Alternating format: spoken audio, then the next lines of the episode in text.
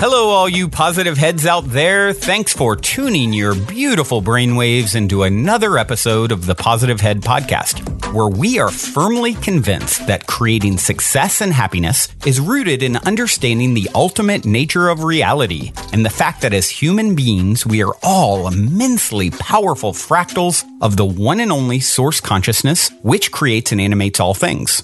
Now, of course, understanding this powerful truth is one thing.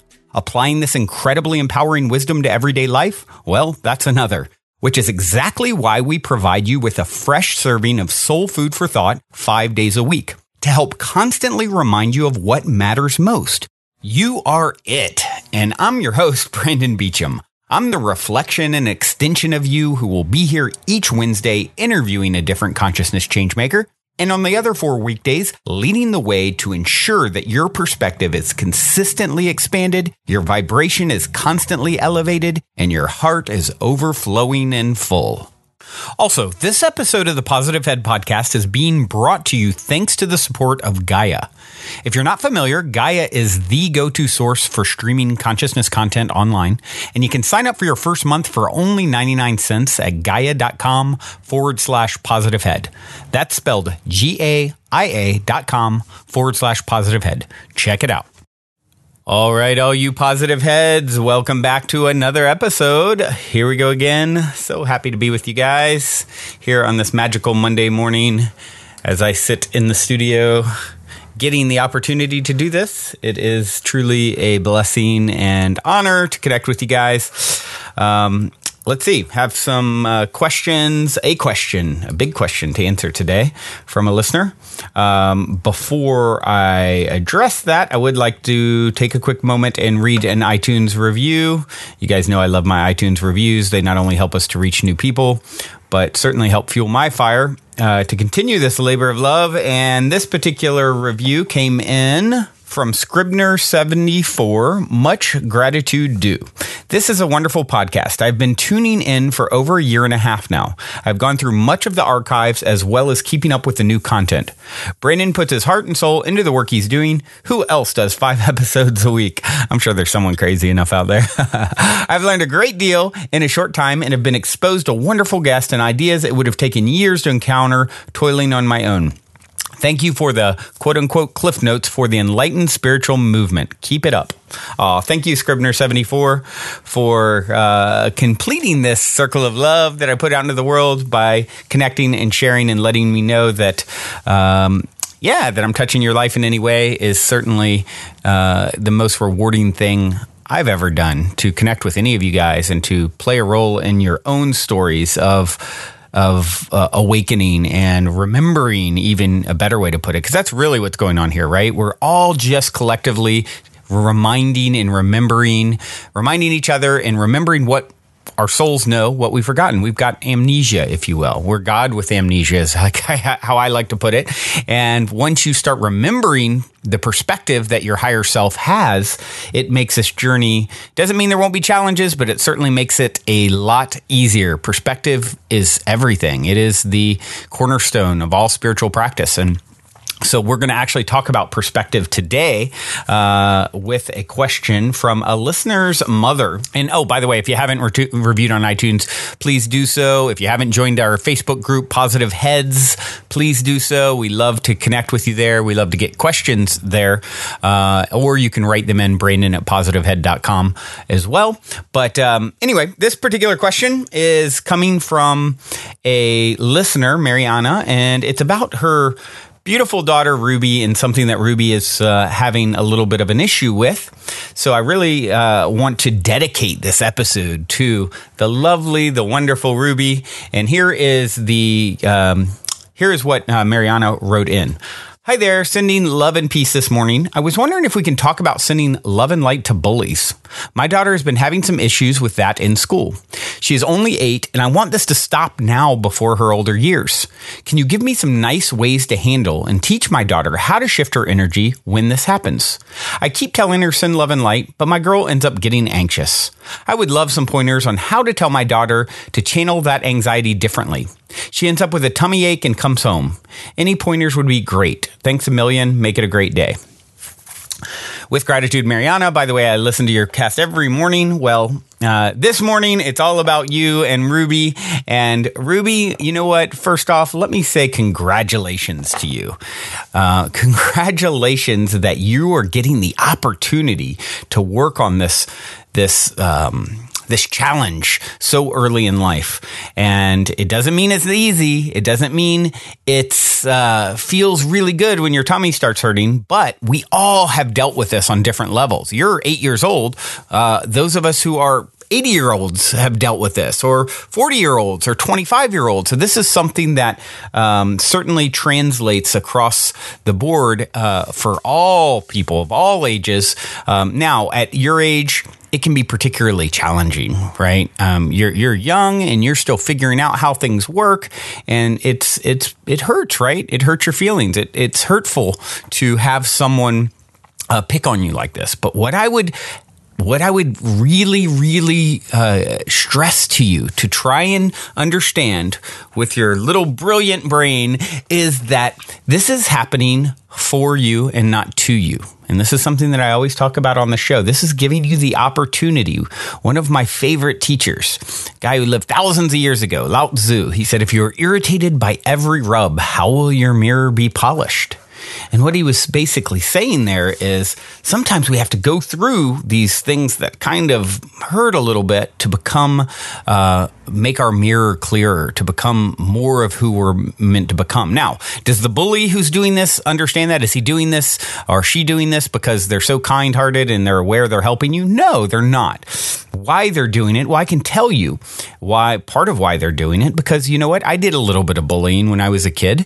I picked on a girl in probably 7th grade, 8th grade, and I look back on that and I'm really regretful now. I just teased her. I just made fun of her, or, you know, just making jokes at her expense. And it was, why was I doing what I was doing? And this, Ruby, is one of the things, if you can understand why someone bullies, it's because they're not feeling good about themselves. They're hurting inside and they're using you as a way to make themselves feel better. And it doesn't seem very fair, right?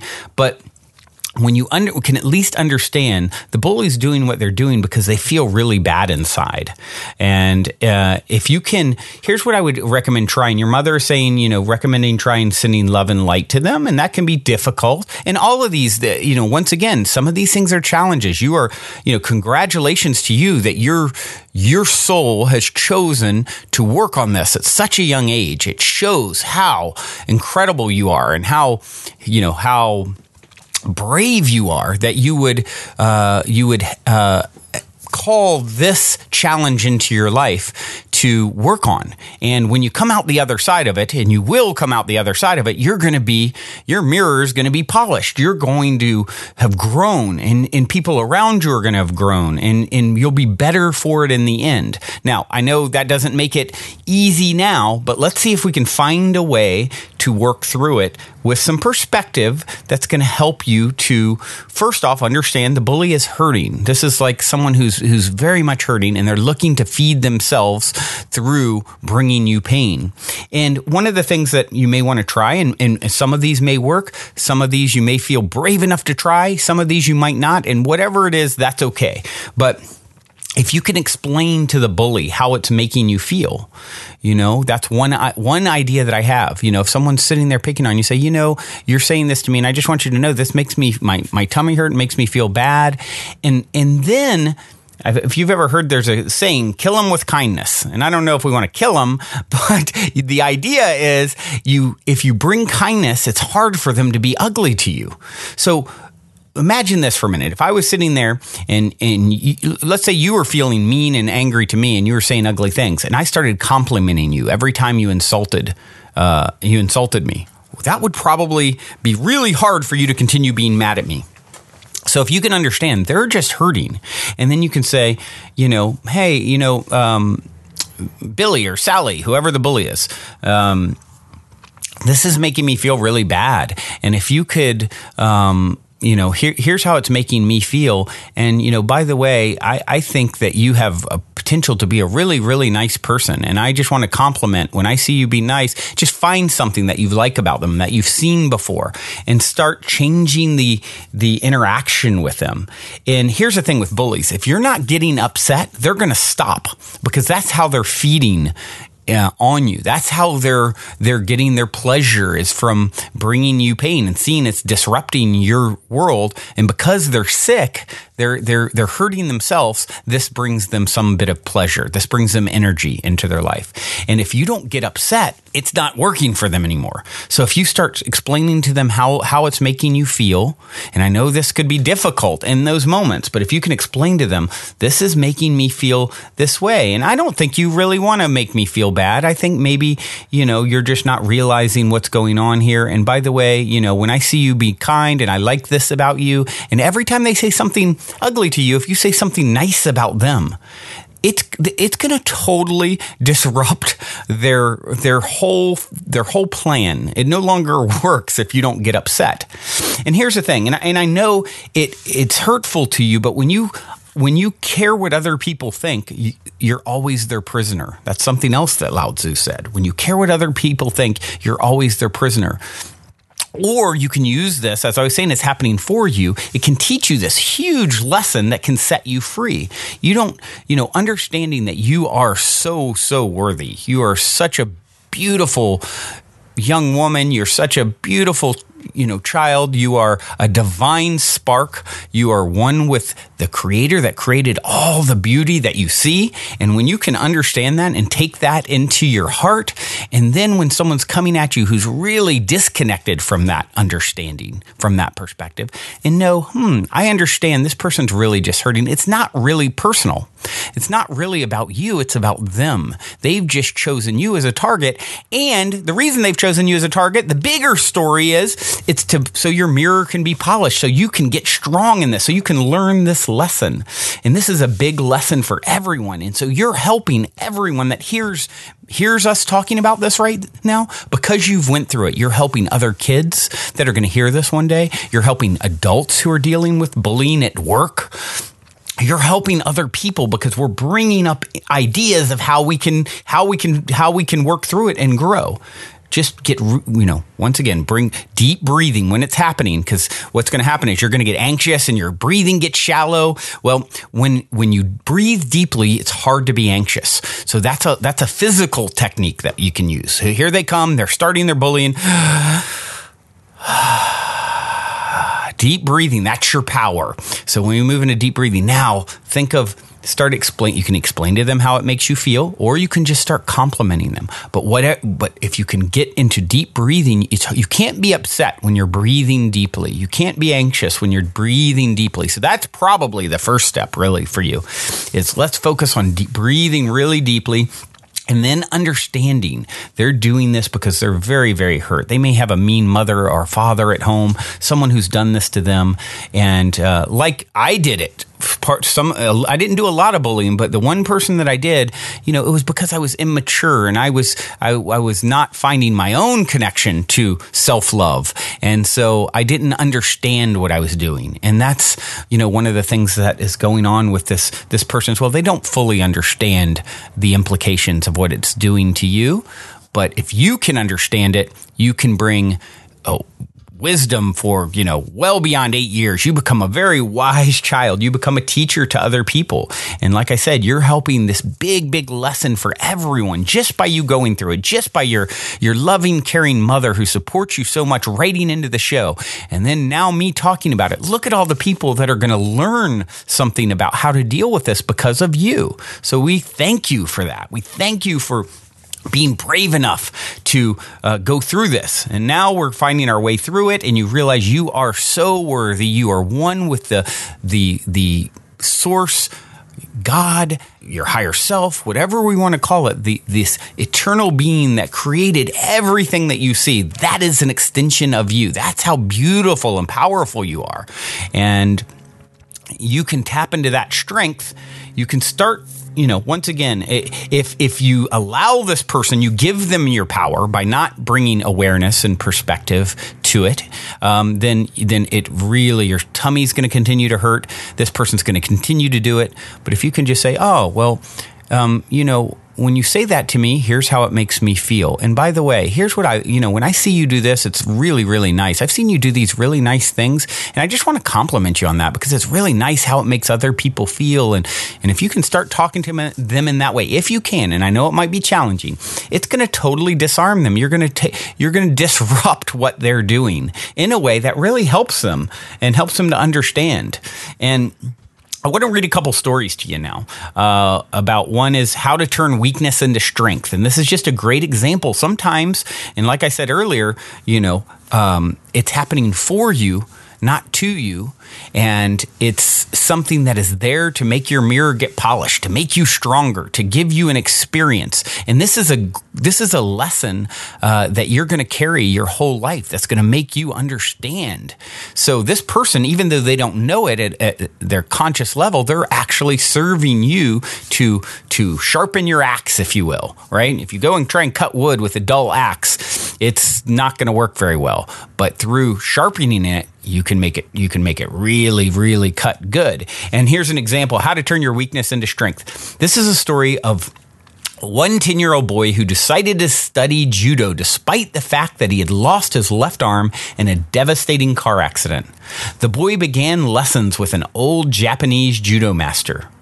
The boy was doing well, so he couldn't understand why, after 3 months of training, the master had taught him only one move. Now, Ruby, they call the master sensei. So he said, "Sensei, shouldn't I be learning more moves? This is the only move you know, but this is the only move you'll ever need to know," the sensei replied. Not quite understanding, but believing in his teacher, the boy kept training. Several months later, the sensei took the boy to his first tournament. Surprising himself, the boy easily won his first 2 matches. The third match proved to be more difficult, but after some time, his opponent became impatient and charged. The boy deftly used his one move to win the match. Still amazed by his success, the boy was now in the finals. This time, his opponent was bigger, stronger, and more experienced. For a while, the boy appeared to be overmatched. Concerned that the boy might get hurt, the referee called a timeout. He was about to stop the match when the sensei intervened. "No," the sensei insisted, "let him continue." Soon after the match resumed, his opponent made a critical mistake. He dropped his guard. Instantly, the boy used his move to pin him. The boy had won the match and the tournament. He was the champion. On the way home, the boy and sensei reviewed every move in each and every match. Then the boy summoned the courage to ask what was really on his mind. "Sensei, how did I win the tournament with only one move?" "You won for 2 reasons," the sensei answered. "First, you've almost mastered one of the most difficult throws in all of judo. And second, the only defense for that move is for your opponent to grab your left arm."